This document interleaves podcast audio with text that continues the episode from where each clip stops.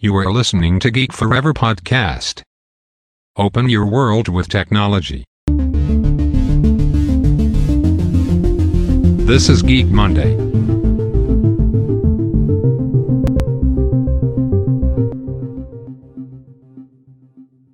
สวัสดีครับ ผมดนทราดนจากดอดนบล็อกนะครับ และนี่คือรายการ Geek Monday นะครับ รายการที่จะมานำเสนอเรื่องราวของธุรกิจใหม่ๆนะครับ โดยเฉพาะการนำเอาเทคโนโลยีใหม่ๆนะครับมาประยุกต์ใช้กับธุรกิจของหลายๆ ธุรกิจนะครับที่ผมเคยยกตัวอย่างให้ฟังนะครับเราเห็นได้ว่าเทคโนโลยีใหม่ๆไม่ว่าจะเป็นเรื่องของ AI Machine Learning Big Data เทคโนโลยีทางด้านหุ่นยนต์นะครับเทคโนโลยีเหล่านี้เนี่ยล้วนมีบทบาทที่สำคัญมากๆนะครับกับ การประกอบธุรกิจในยุคปัจจุบันนะครับหลากหลายอุตสาหกรรมหลากหลายธุรกิจเนี่ยก็มักจะประยุกต์ใช้เทคโนโลยีใหม่ๆเหล่านี้นะครับมาใช้ในธุรกิจของพวกเขานะครับอย่างที่ผมได้ยกตัวอย่างไปแล้วนะครับในหลาย ๆ ธุรกิจในรายการ Geek Monday นะครับสำหรับใน EP นี้นะครับ ผมจะมาพูดถึงโซเชียลแพลตฟอร์มชื่อดังอีกแห่งหนึ่งนั่นก็คือบริการอย่าง Twitter นั่นเองนะครับ ซึ่ง แน่นอนนะครับบริการที่เป็น technology base อย่าง Twitter Facebook หรือว่าโซเชียลเน็ตเวิร์กต่างๆเนี่ยมันมีพื้นฐานของเทคโนโลยีหลักๆ อยู่แล้วนะครับในการขับเคลื่อนธุรกิจของพวกเขานะครับเราเห็นได้ว่าพวกเขาเนี่ยลงทุนมากมายนะครับในส่วนของทรัพยากรบุคคล ทรัพยากรทีมงานวิศวกรต่างๆนะครับที่มาพัฒนาแพลตฟอร์ม รวมถึงทำให้แพลตฟอร์มเนี่ยสามารถรองรับการ scale user ที่มีจำนวนมหาศาลได้นะครับซึ่ง Twitter เนี่ยก็เป็นหนึ่งในนั้นนะครับที่มีจำนวน ผู้ใช้งานเนี่ยอยู่ทั่วโลกแล้วก็มีจำนวนมากนะครับ ซึ่งแม้ว่าจำนวนผู้ใช้งานของ Twitter เองเนี่ยมันจะดูเหมือนจะน้อยกว่า Facebook อยู่มากนะครับ แต่ว่า Twitter เนี่ยได้เติบโตจนกลายเป็นเครือข่ายโซเชียลที่ทรงพลังนะครับ และมีอิทธิพลต่อโลกของเรามากกว่าแพลตฟอร์มอื่น ๆ ในโลกนี้ก็ว่าได้นะครับ ซึ่งเราจะเห็นข่าวก่อนหน้านี้มากมายนะครับ เห็นได้ว่าการปฏิวัติต่าง ๆ ที่เกิดขึ้นทั่วโลกนะครับ ทั้งในตะวันออกกลางยูเครนหรือว่าสงครามกับผู้ก่อการร้ายเนี่ย มักจะมี Twitter เนี่ยเข้าไปเกี่ยวข้องด้วยเสมอนะครับ เพราะว่าตัว Twitter เนี่ยมันใช้ง่ายแล้วก็มันสามารถสื่อสารไปยังกลุ่มผู้คนได้จำนวนมากนะครับ แล้วก็ key หลักของมันก็คือความเป็นเสรีภาพของ Twitter นะครับ ไม่มีใครสามารถที่จะมา control สิ่งต่างๆ ที่อยู่ในทวิตเตอร์ได้นั่นเองนะครับรวมถึงเหล่าผู้ก่อตั้งเองก็ตามนะครับ พวกเขาเนี่ยก็จะยึดถือเรื่องราวของความเป็นเสรีภาพเนี่ยมาตั้งแต่เริ่มต้นการพัฒนาขึ้นมานั่นเองนะครับ ซึ่งแน่นอนนะครับไม่ใช่เพียงแค่มีอิทธิพลในเรื่องต่างๆ ทั่วโลกเท่านั้นนะครับ ตัวทวิตเตอร์เองเนี่ยก็เปรียบเสมือนสำนักข่าวที่รวดเร็วที่สุดนะครับจากทุกแหล่งทั่วโลกนะครับทวิตเตอร์เนี่ยมักมาก่อน Facebook เสมอนะครับ ซึ่งในทวิตเตอร์เนี่ยมีทั้งข่าวลือข่าวลวงข่าวเช้านะครับซึ่งต้องบอกว่ามันมีทุกข่าวนะครับที่ให้ผู้ใช้ได้รู้ถึงความเป็นไปในโลกของเรานะครับเป็นทั้งแหล่งความรู้ในทุกศาสตร์ทุกแขนงอีกด้วยนะครับ และต้องบอกว่าเรื่องราวของ Twitter เนี่ยมันต่างจาก Facebook อย่างหนึ่งนั่นก็คือ เราจะเห็นได้ว่าเรื่องราวของเหล่าผู้ร่วมก่อตั้งเนี่ยไม่ใช่เป็นคนที่มีความอัจฉริยะทางด้านคอมพิวเตอร์มาตั้งแต่เกิดนะครับเหมือนกับที่มาร์คซักเกอร์เบิร์กมีนะครับพวกเขาเนี่ยเป็นเพียงแค่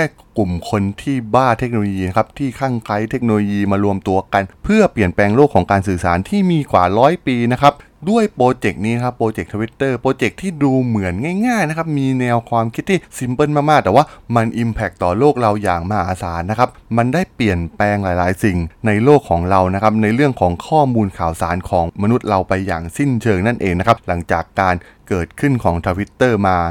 แต่แม้จะเป็นแพลตฟอร์มที่มีความเรียบง่ายนะครับ รวมถึงมีข้อมูลที่ไม่มากนะครับ อย่างเช่น การจำกัดตัวอักษรในการทวีตได้เพียงแค่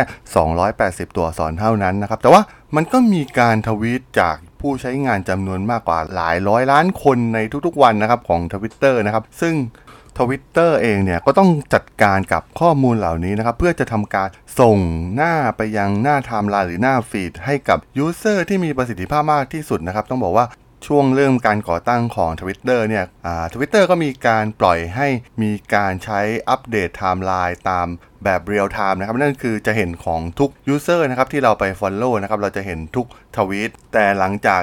จำนวนข้อความต่างๆรวมถึงจำนวน user เนี่ยมันเพิ่มขึ้นมาอย่างมากนะครับ ซึ่งเราจะเห็นได้ว่าก่อนหน้านี้เนี่ย Facebook ก็ได้ทำสำเร็จมาแล้วนะครับ ในส่วนของฟีดของตัวหน้าจอ Facebook นะครับ ซึ่งเมื่อก่อนก็จะมีการเรียงแบบไทม์ไลน์ธรรมดาเหมือนกันนะครับ เราสามารถเห็นได้ทุกเพจ รวมถึงเพื่อนทุกคนเหมือนกันนะครับ แต่ว่าก็มีสุดท้ายก็มีการปรับตัวอัลกอริทึมนะครับ โดยใช้เทคโนโลยีทางด้าน AI เนี่ยมาคอยคัดกรองข้อมูลต่างๆ เหล่านี้นะครับว่า user แต่ละคนเนี่ยสนใจ อะไรบ้างนะครับ รวมถึงส่งข้อมูลที่น่าสนใจให้กับ user นั้นๆนะครับ แทนที่จะส่งทั้งหมดเหมือนเดิมนะครับ ซึ่ง Twitter เนี่ยก็ได้ทำการปรับปรุงระบบของเขานะครับ ด้วยการใช้เทคโนโลยีด้าน AI เช่นเดียวกันนะครับ ในการปรับ ตัวฟีดตัวนี้นะครับ ซึ่งจุดเปลี่ยนครั้งสำคัญของ Twitter นั่นก็คือในช่วงปี 2016 นะครับ Twitter ได้ทำการเข้าซื้อบริษัทที่มีชื่อว่า Magic Pony Technology นะครับ เพื่อสร้างทีมที่มีชื่อว่า Cortex นะครับ ที่ต้องการสร้างแพลตฟอร์ม AI ที่ทันสมัยที่สุดนะครับ ในการยกระดับ Twitter นะครับ ในการใช้อัลกอริทึมทางด้าน AI ที่ซับซ้อนที่สุดกับชุดข้อมูลที่ท้าทายที่สุดของ Twitter นะครับให้มีประสิทธิภาพสูงสุดกับผู้ใช้งานนะครับ โดยบริษัท Magic Pony Technology เนี่ยเป็นบริษัทสัญชาติอังกฤษนะครับที่มีความเชี่ยวชาญด้านตัว Machine Learning นะครับโดย Twitter เนี่ยก็จะมาสร้างทีมที่มีชื่อว่า Cortex เนี่ยจะเป็นการยกระดับในเรื่องของ Machine Learning นะครับ รวมถึงทางด้าน AI ของทางทีมงานของ Twitter นะครับ ด้วยข้อมูลไม่ว่าจะเป็นข้อมูลรูปภาพ ข้อมูลเทคหรือข้อมูลเสียงนะครับ ซึ่งตรงนี้เนี่ยก็จะใช้ทีมงานจากบริษัท Magic Pony Technology เป็นหลักนะครับในการ สร้างมันขึ้นมานะครับ ซึ่ง Facebook เนี่ยก็เคยใช้เทคโนโลยีเหล่านี้เนี่ยไปก่อนหน้านี้แล้วนะครับ โดยเป้าหมายในการปรับครั้งใหญ่ครั้งนี้ของ Twitter นั่นก็คือการใช้ AI นะครับเพื่อทำการกำหนดว่า คำแนะนำในทวิตใดๆเนี่ยที่จะมีการแนะนำในไทม์ไลน์ของผู้ใช้นะครับโดยมีเป้าหมายในการเน้นทวีตที่เกี่ยวข้องมากที่สุดสำหรับผู้ใช้งานแต่ละคนนะครับ ซึ่งก่อนการเปลี่ยนแปลงครั้งใหญ่นี้นะต้องบอกว่า Twitter เนี่ยจะแสดงทวีตตามลำดับเวลานะครับเป็นหลักนะครับ ซึ่ง การช่วยเหลือของทีมงานจากทีม Cortex จะมาทำในส่วนของเทคโนโลยีเบื้องหลังนะครับในการสร้างอัลกอริทึมเนี่ยทำการสแกนทวีตต่างๆนะครับที่เกี่ยวข้องแล้วก็ทำการจัดอันดับใหม่นะครับโดยมีการทำกับทวีตเนี่ยนับพันทวีตต่อวินาทีนะครับเพื่อจัดอันดับให้กับฟีดของผู้ใช้งานทุกคนนะครับ และที่สำคัญนะครับ การปรับใช้เทคโนโลยี AI ครั้งนี้นะครับ เพื่อมาต่อสู้กับเนื้อหาที่ไม่เหมาะสมนะครับ หรือว่าเนื้อหาที่เป็นลักษณะของการเหยียดผิวนะครับบนแพลตฟอร์มนะครับ ซึ่งเจ้าหน้าที่ทางด้านกฎหมายใน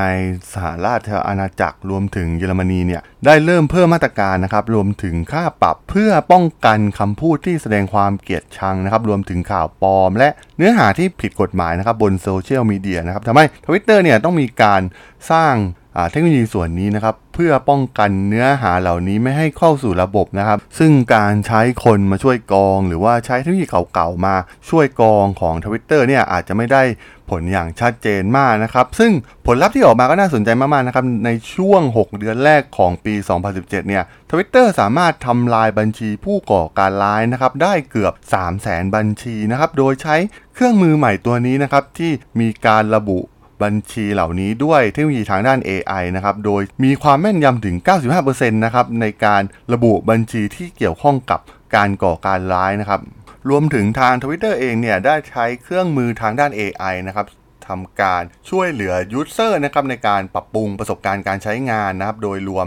ตัวอย่างเช่น การสร้างเครื่องมือใหม่นะครับในการ crop ตัดรูปภาพนะครับโดยใช้ AI ในการ crop ตัดรูปภาพแบบอัตโนมัตินะครับมันทำให้ user เนี่ยสามารถใช้งานได้ง่ายยิ่งขึ้นนะครับ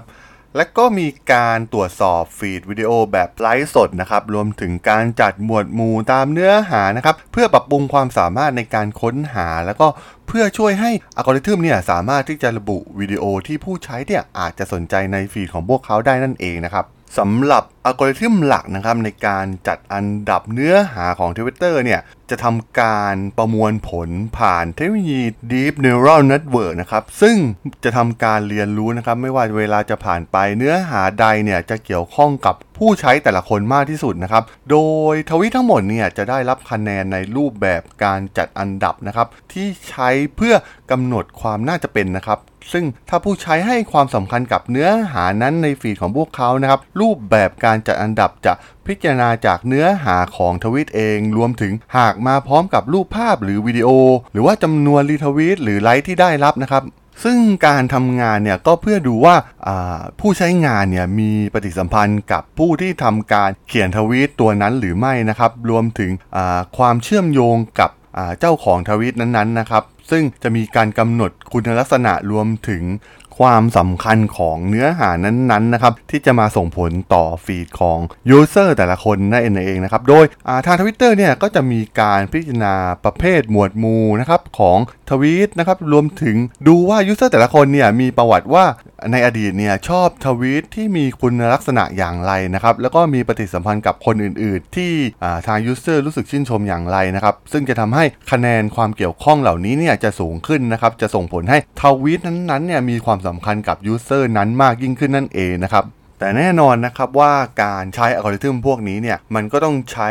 พลังงานของการประมวลผลที่สูงขึ้นนะครับ ซึ่ง Twitter เองเนี่ยก็ต้องมีการปรับแต่งอัลกอริทึมนะครับอย่างต่อเนื่องนะครับ โดยมีการปรับสมดุลในเรื่องของความเร็ว แล้วก็คุณภาพของกระบวนการตรวจสอบอัลกอริทึมทั้งหมดนะครับเพื่อให้ตรงกับความต้องการของแพลตฟอร์มนะครับสำหรับการอัปเดตแบบเรียลไทม์ที่เป็นคุณสมบัติที่สำคัญของ Twitter นั่นเองนะครับนอกจากความเร็วเนี่ยคุณภาพของอ่าคอนเทนต์เองเนี่ยก็ยังมีความสำคัญนะครับ ซึ่งตรงนี้เนี่ยทาง Twitter เนี่ยก็ต้องมีการ balance อย่างมีประสิทธิภาพนะครับ รวมถึงต้องมีการประเมินความต้องการทรัพยากรนะครับ ไม่ว่าจะเป็นเรื่องของเซิร์ฟเวอร์ เรื่องของฮาร์ดดิสก์ต่างๆนะครับที่จะมาเก็บข้อมูลต่างๆ เหล่านี้นะครับ รวมถึง การบำรุงรักษาที่เมื่อเวลาผ่านไปเนี่ยทางทวิตเตอร์เองเนี่ยก็ต้องมีค่าใช้จ่ายในการบำรุงรักษาต่อเนื่องไปนะครับ ซึ่งตรงนี้เนี่ยมันเป็นการคำนวณหลายชั้นมากๆนะครับเพื่อให้ทุกอย่างเนี่ยสมดุลกันมากที่สุดนะครับ โดยทางทวิตเตอร์เนี่ยใช้เทคโนโลยีชั้นสูงจาก IBM วัตสันนะครับในส่วนของอาการประมวลผลภาษาแบบธรรมชาติ หรือ Natural Language Processing นั่นเองนะครับ ซึ่งเทคโนโลยีของ IBM วัตสันเนี่ยสามารถเข้าใจถึงภาษารวมถึงการจัดมวลหมู่ต่างๆ จากคำต่างๆของคอนเทนต์ที่มีอยู่ใน Twitter เนี่ยได้อย่างมีประสิทธิภาพสูงสุดนะครับแล้วก็มีการติดตามและลบข้อความที่ไม่เหมาะสมได้นะครับ โดยใช้เทคโนโลยี AI ของวัตสันนั่นเองนะครับ นอกจากนี้นะครับยังมีความท้าทายอีกหลายอย่างนะครับ ไม่ว่าจะเป็นเรื่องของการครอบตัดภาพนะครับเพื่อแสดงภาพที่น่าสนใจที่สุดนะครับไม่ว่าจะเป็นภาพของใบหน้าของคนหรือไม่ก็ตามนะครับ โดยทางทีมงาน Twitter เนี่ยก็ได้ใช้ข้อมูลนะครับจากการศึกษาวิธีการติดตามนะครับโดยใช้ฐานข้อมูลที่พวกเขาเก็บมาอย่างยาวนานนั่นเองนะครับซึ่งจะทำให้เพิ่มประสิทธิภาพเครื่องมือ ให้สามารถ run ได้แบบเรียลไทม์นะครับบนแพลตฟอร์มของพวกเขานะครับ แล้วก็มีการปรับเวอร์ชั่นของ AI ให้มีความเร็วมากยิ่งขึ้นนะครับ ซึ่งบางส่วนเนี่ยก็ต้องบอกว่าทางวิศวกรซอฟต์แวร์ของทาง Twitter เนี่ยก็จะมีการมาปรับปรุงกระบวนการนะครับ โดยการชี้นำภาพที่สำคัญน้อยกว่าในรูปภาพนะครับ โดยเป็นการจัดการโดยมนุษย์เองนะครับในบางส่วนเพื่อให้ประสิทธิภาพของอัลกอริทึมนี้เนี่ย มีความรวดเร็วยิ่งขึ้น แล้วก็ถูกต้องมากยิ่งขึ้นนั่นเองนะครับ และเพื่อทำการฝึกอัลกอริทึมของทาง Twitter เนี่ยให้มันรู้จักสิ่งที่เกิดขึ้นในฟีดหรือไทม์ไลน์ของ Twitter แบบสดๆนะครับ ทางทีม Cortex ก็ได้ใช้เทคโนโลยีอย่าง Deep Learning นะครับ โดยพวกเขาเนี่ยทำการนำข้อมูลไป training ผ่านอ่า เทคโนโลยี neural network นะครับเพื่อรับรู้เนื้อหาในวิดีโอนะครับจากตัวอย่างจำนวนมากนะครับ ซึ่งต้องบอกว่าการ tracking ตัววิดีโอก็ถือว่าเป็นงานที่ท้าทายของ Twitter อีกเช่นกันนะครับ ซึ่งตรงนี้เนี่ยก็อาจจะใช้มนุษย์มาช่วยนะครับ ทางทีมงานของ Twitter เนี่ยมาคอยดูวิดีโอ แล้วก็ แท็กคำหลักหลายๆคำนะครับเพื่อระบุสิ่งที่พวกเขาเห็นนะครับตัวอย่างเช่นวิดีโอของสุนัขเนี่ยมันอาจจะไม่ได้ติดแท็กด้วยคำหลักแค่สุนัขเท่านั้นนะครับมันยังอาจจะติดแท็กคำว่าสัตว์สัตว์เลี้ยงลูกด้วยนมหรือว่าอื่นๆอีกมากมายนะครับ ซึ่งข้อมูลเหล่านี้ทั้งหมดเนี่ยก็ถูกใช้เพื่อฝึกอัลกอริทึมเพื่อให้สามารถระบุเนื้อหาในวิดีโอได้นั่นเองนะครับ ซึ่งต้องบอกว่าการปรับปรุงครั้งใหญ่นะครับในรอบปี 2016 อย่างที่ได้กล่าวไปนะครับ จะเห็นได้ว่า Twitter เนี่ยได้ปรับปรุงแพลตฟอร์มให้มีความฉลาดมากยิ่งขึ้นนะครับ โดยเฉพาะเรื่องของ feed timeline รวมถึงการ learning เนื้อหาต่างๆนะครับ ไม่ว่าจะเป็นส่วนของคอนเทนต์ที่เป็นเทคเองคอนเทนต์ที่เป็นรูปภาพหรือว่าคอนเทนต์ที่เป็นวิดีโอนะครับโดยมีพลังงานที่ขับเคลื่อนเบื้องหลังโดยเทคโนโลยี AI นะครับแล้วก็มาปรับปรุงผลิตภัณฑ์และบริการของ Twitter เนี่ยให้ตอบสนองกับความต้องการรวมถึงประสบการณ์การใช้งานที่ดีขึ้นของ user นะครับซึ่งเราจะเห็นได้ว่าหลังจากมีการปรับครั้งใหญ่ไปนะครับ เราเห็นว่าจำนวน user ผู้ใช้งานของ Twitter เนี่ยมันมีจำนวนเพิ่มมากขึ้นนะครับ แล้วก็มีการขยายตลาดไปมากขึ้น โดยเฉพาะในตลาดไทยเองนะครับ เราเห็นได้ว่าคนก็เริ่มเข้าไปใช้แพลตฟอร์ม Twitter มากยิ่งขึ้นนั่นเองนะครับจะเห็นได้ว่าตัวการปรับเปลี่ยนแพลตฟอร์มของ Twitter ครั้งนี้เนี่ยที่เป็นครั้งใหญ่ผ่านเทคโนโลยีด้านด้าน AI เนี่ยมันเป็นตัวอย่างให้เห็นชัดเจนอย่างหนึ่งนะครับว่าพลังของเทคโนโลยี ใหม่ๆนะครับ โดยเฉพาะเรื่องของ AI ข้อมูล Big Data เทคโนโลยี Machine Learning นะครับ เทคโนโลยีต่างๆ เหล่านี้เนี่ยสามารถที่จะช่วยเหลือธุรกิจของพวกเขานะครับอย่างตัวอย่าง Twitter ก็ทำให้มีแพลตฟอร์มที่มีประสิทธิภาพมากยิ่งขึ้น แล้วก็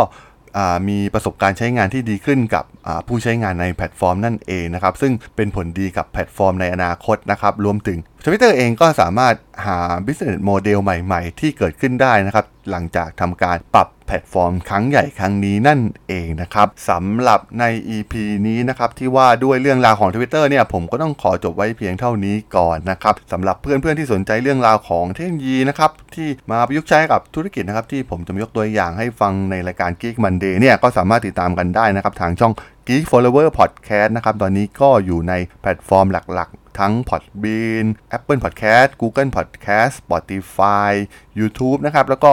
ในส่วนของ b ล็อกดิก็มีการอัปโหลดให้ในทุกๆ ตอนอยู่แล้วนะครับ แล้วก็รวมถึงหากอยาก สนใจเรื่องราวของทวิตเตอร์มากยิ่งขึ้นนะครับ สามารถไปติดตามใน blog series ของประวัติทวิตเตอร์ได้นะครับ ผมเคยเขียนไว้แล้วนะครับ รวมถึงในอัดไว้ในพอดแคสต์ด้วยนะครับ ในส่วนของรายการ Geek Story นะครับ ลองย้อนกลับไปฟังกันได้นะครับ ต้องบอกว่าเรื่องราวการก่อตั้งก็สนุกเหมือนกันนะครับสำหรับทวิตเตอร์นะครับ ถ้ายังไงก็ฝาก Follow ฝากกด Subscribe กันด้วยนะครับสำหรับใน EP นี้เนี่ยผมก็ต้องขอลากันไปก่อนนะครับ เจอกันใหม่ใน EP หน้านะครับ ผม สวัสดีครับ